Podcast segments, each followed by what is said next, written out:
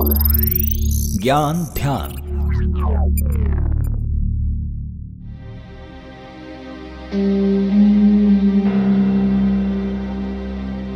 हाथरस, उत्तर प्रदेश का एक छोटा सा जिला है, जो अब तक मशहूर था अपनी हींग के लिए और हास्य कवि काका हाथरसी के लिए। वो चर्चा में आया 19 साल की एक दलित लड़की से रेप और मर्डर की वजह से। प्रशासन का कहना है कि बलात्कार हुआ या नहीं, ये पुख्ता नहीं हो पाया है। लड़की ने मौत से पहले जो बयान दिया, उसमें कहा कि उसके साथ बलात्कार किया गया। अब मेडिकल जाँच के कौन से बिंदु हैं जो तय करेंगे कि बलात्कार हुआ या नहीं? तो उसके लिए आपको समझना पड़ेगा कि भारत के कानून के मुताबिक बलात्कार क्या होता है और क्या बलात्कार नहीं होता। कौन से बिंदु रेप केस की जाँच में अहम भूमिका निभाते हैं? आज ज्ञान ध्यान में इसी पर बात करेंगे। मेरा नाम है खुशबू कुमार और आप सुन रहे हैं आज तक रेडियो पर ज्ञान ध्यान। इस टॉपिक को बारीकी से समझने के लिए मैंने सुप्रीम कोर्ट में सीनियर एडवोकेट विकास पाहवा से बात की। क्रिमिनल लॉ में उनका स्पेशलाइजेशन है आगे आप बीच बीच में उनसे जो मेरी बात हुई है, वो भी सुनेंगे। तो मेरा पहला सवाल उठता है कि भारत के कानून के मुताबिक रेप क्या है? कानून की नज़र में रेप को किस तरह परिभाषित किया जाता है? विकास पहावा बताते हैं। देखिए, रेप की जो परिभाषा है, वो इंडियन पीनल कोड के धारा 375 में दी गई है। और रेप की जो सज़ा है वो धारा 376 में दी गई है।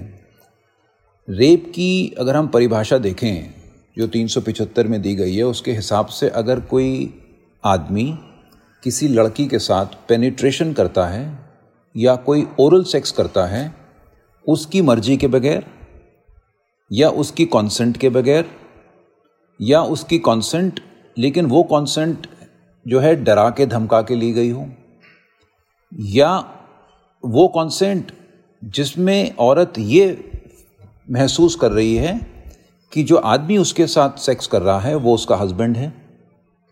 या पांचवा ये कि आपने एक विक्टिम की जो कॉन्सेंट है, वो उसको अनसाउंड माइंड से ली है, या उसको इंटॉक्सिकेट करके ली है, कुछ खिला के ली है, और उसको पता नहीं कि उसने कुछ खा लिया है। और छठी जो है वो कॉन्सेंट या नॉन कॉन्सेंट जो कि लड़की अगर 18 साल से कम हो, या ऐसे सरकमस्टेंसेस में जिसमें लड़की अपनी कॉन्सेंट दे ही नहीं सकती। ये जो सात ऐसे कारण हैं, अगर ये सात कारण किसी सेक्सुअल एक्टिविटी में इन्वॉल्व होते हैं तो रेप की डेफिनेशन में वो आता है। तो ये बलात्कार की परिभाषा है। यहाँ ये भी याद रखना चाहिए कि रेप और सेक्सुअल असॉल्ट को लेकर 2013 से पहले कानून कुछ और था। लेकिन 16 दिसंबर 2012 को दिल्ली में जो चर्चित निर्भया गैंगरेप कांड हुआ, उसके बाद जनता का जो प्रेशर समाज और सरकार पर बना, कानून में बदलाव किया गया। और कुछ नई बातें इसमें जोड़ी गई। तो ये जो नया कानून है, इसे कहते हैं क्रिमिनल लॉ अमेंडमेंट एक्ट 2013 बोलचाल की भाषा में इसे लोग निर्भया एक्ट भी कहते हैं। इस एक्ट के पास होने से तीन स्तरों पर बदलाव हुए। पहला इंडियन पीनल कोड यानी आईपीसी में वो बदलाव हुए। क्रिमिनल प्रोसीजर कोड यानी सीआरपीसी में वो बदलाव रिफ्लेक्ट हुए और इंडियन एविडेंस एक्ट एविडेंस नाम से ही पता चल रहा है कि यानी वो एक्ट जिसके तहत ये तय होता है कि अदालत में कौन से सबूत मान्य होंगे और कौन से नहीं। उसमें यौन शोषण से जुड़े बदलाव का रास्ता साफ़ हुआ। अब समझते हैं वो बदलाव क्या थे और इसमें रेप को लेकर नए कानूनी प्रावधान क्या थे। सीनियर एडवोकेट विकास पाहवा बताते हैं। इसमें जो सजा दी गई है तीन सौ छिहत्तर में वो सजा जो है, वो मिनिमम दस साल है और मैक्सिमम लाइफ है।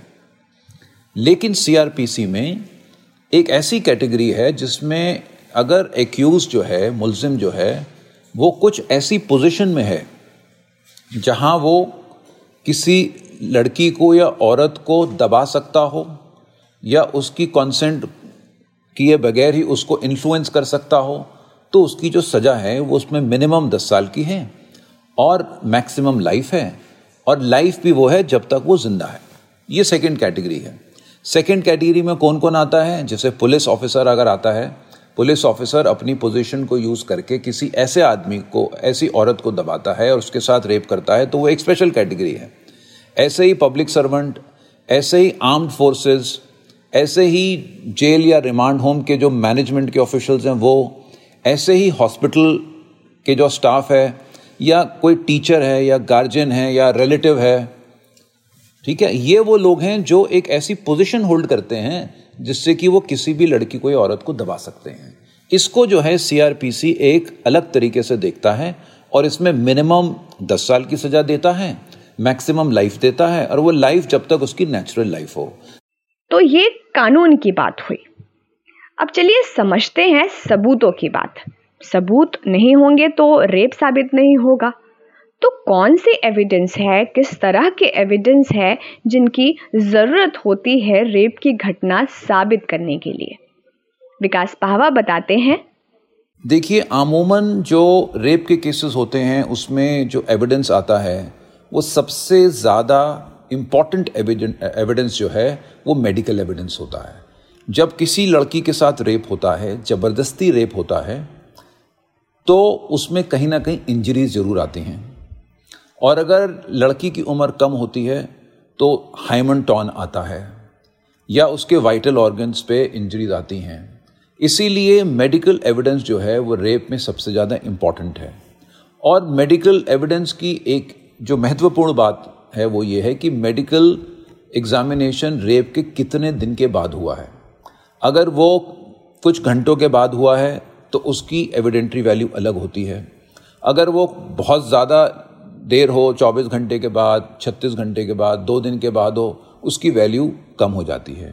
लेकिन जो एग्रीव्ड लड़की है, उसका जो बयान है, उसकी जो ओरल एविडेंस है, उसकी भी बहुत ज़्यादा एविडेंट्री वैल्यू होती है कोर्ट में। क्योंकि लॉ ये है कि रेप के केसेस में कोई इंडिपेंडेंट एविडेंस तो होता नहीं। रेप में तो रेपिस्ट और लड़की जो है, उसके बीच में एक्ट होता है, वो आमूमन ऐसी जगह होता है जहाँ पे कोई आई विटनेस ना हो। इसलिए लड़की के बयान को कोरेबोरेट करने के लिए आमूमन कोई इंडिपेंडेंट एविडेंस नहीं मिलती। तो उसकी ओरल एविडेंस और मेडिकल एविडेंस और फोरेंसिक एविडेंस ये तीनों चीज़ें जो हैं, ये आमूमन केसेस में पाई जाती हैं। अगर होती हैं तो केस अच्छी तरीके से प्रूव हो जाता है।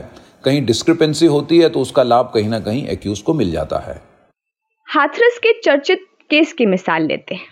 सवाल है कि अगर लड़की के शरीर से पुरुष का सीमेन यानी वीर्य नहीं मिला तो क्या उसके साथ रेप नहीं हुआ? सरकार और पुलिस की तरफ़ से इसका आधार बनाया जा रहा है फॉरेंसिक रिपोर्ट को। अब इसमें दूसरा पहलू है कि लड़की की बॉडी से जो सैंपल्स लिए गए, वो घटना के दस दिन बाद लिए गए, जबकि पीड़िता अपनी मौत से पहले बलात्कार का बयान दे चुकी है और नए कानून में पीड़िता के पक्ष को बड़ा महत्व रखा गया है, उसका बड़ा वज़न रखा गया है। इसके बावजूद सीमेन यानी वीर्य एक बड़ा सबूत होता है। ऐसे केसेस में और उसका ना मिलना ना पीड़िता के शरीर पर, ना उसके कपड़ों पर। इसका कानून के लिए क्या मतलब है? मैंने विकास पाहवा से पूछा। अब तो क्योंकि पेनिट्रेशन जो है वो एसेंशियल इंग्रेडिएंट नहीं है रेप की परिभाषा में 375 के बारे में जो मैंने आपको बताया था, उसमें penetration is not an essential ingredient so where is the question कि आप कहेंगे कि यहाँ पे स्पर्म होना चाहिए? तो मैं समझता हूँ ये एडीजीपी का जो बयान है, ये बिल्कुल गलत है। इसकी, इस पे ही आप कंक्लूजन नहीं ड्रॉ कर सकते कि रेप हुआ है नहीं हुआ। उसका ओरल बयान की क्या पोजीशन है? उसकी मेडिकल एग्जामिनेशन की क्या पोजीशन है? ये सारी चीज़ें जो हैं, वो ज़ाहिर करेंगी कि रेप हुआ था, नहीं हुआ था। और ये तो वैसे भी गैंग रेप का केस है, जिसमें मल्टीपल एक्यूज पर्सन हैं। तो और भी इंडिपेंडेंट एविडेंस मिलेगी इस केस में। और फिर उसके बाद जो उसकी बॉडी रिकवर हुई है, वो फ़ील्ड से हुई है, वो एक सरकमस्टांशियल एविडेंस है। वहाँ पे नक्शा ज़रूर बना होगा। उसके बाद उसको हॉस्पिटल लेके गए हॉस्पिटल में उसका बयान होगा और उसके बाद उसको सफदरजंग हॉस्पिटल लेके आए दिल्ली में, उनतीस तारीख में। उसका भी बयान होगा और उसके बाद लड़की की डेथ होना। और डेथ होने के बाद उसकी लास्ट राइट्स को या बॉडी को जो क्रिमेट करना, वो कैसे सर्कमस्टेंसेस में क्रिमेट हुई है, वो भी एक एक एविडेंस बनता है जो कि केस के खिलाफ जाएगा। तो मैं समझता हूँ कि जो सवाल आपका है कि स्पर्म या सीमन की मौजूदगी किसी रेप के रेप के केस के लिए कितनी महत्वपूर्ण है, मैं इसे यही कहूँगा और सुप्रीम कोर्ट ने भी कहा है कि वो कोई बहुत ज़रूरी बात नहीं है। उसके अलावा भी बहुत इंडिपेंडेंट ऐसे एविडेंस होते हैं जो डिसाइड करते हैं कि रेप हुआ है, नहीं हुआ वो। तो ये है बलात्कार को लेकर एक बेसिक बुनियादी जानकारी, कानून की नज़रिए से। कानून की नज़र में रेप क्या होता है? हम सिर्फ़ यहाँ रेप की बात कर रहे थे सेक्सुअल असॉल्ट का दायरा थोड़ा बड़ा है। उस पर फिर कभी बात करेंगे। अगर आपको ये जानकारी काम की लगी हो तो हमें ईमेल करके ज़रूर बताइए रेडियो एट द रेट आज तक डॉट कॉम पर।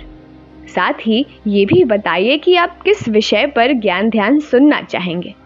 मेरा नाम खुशबू कुमार है और आप आज तक रेडियो सुन रहे थे। नमस्कार।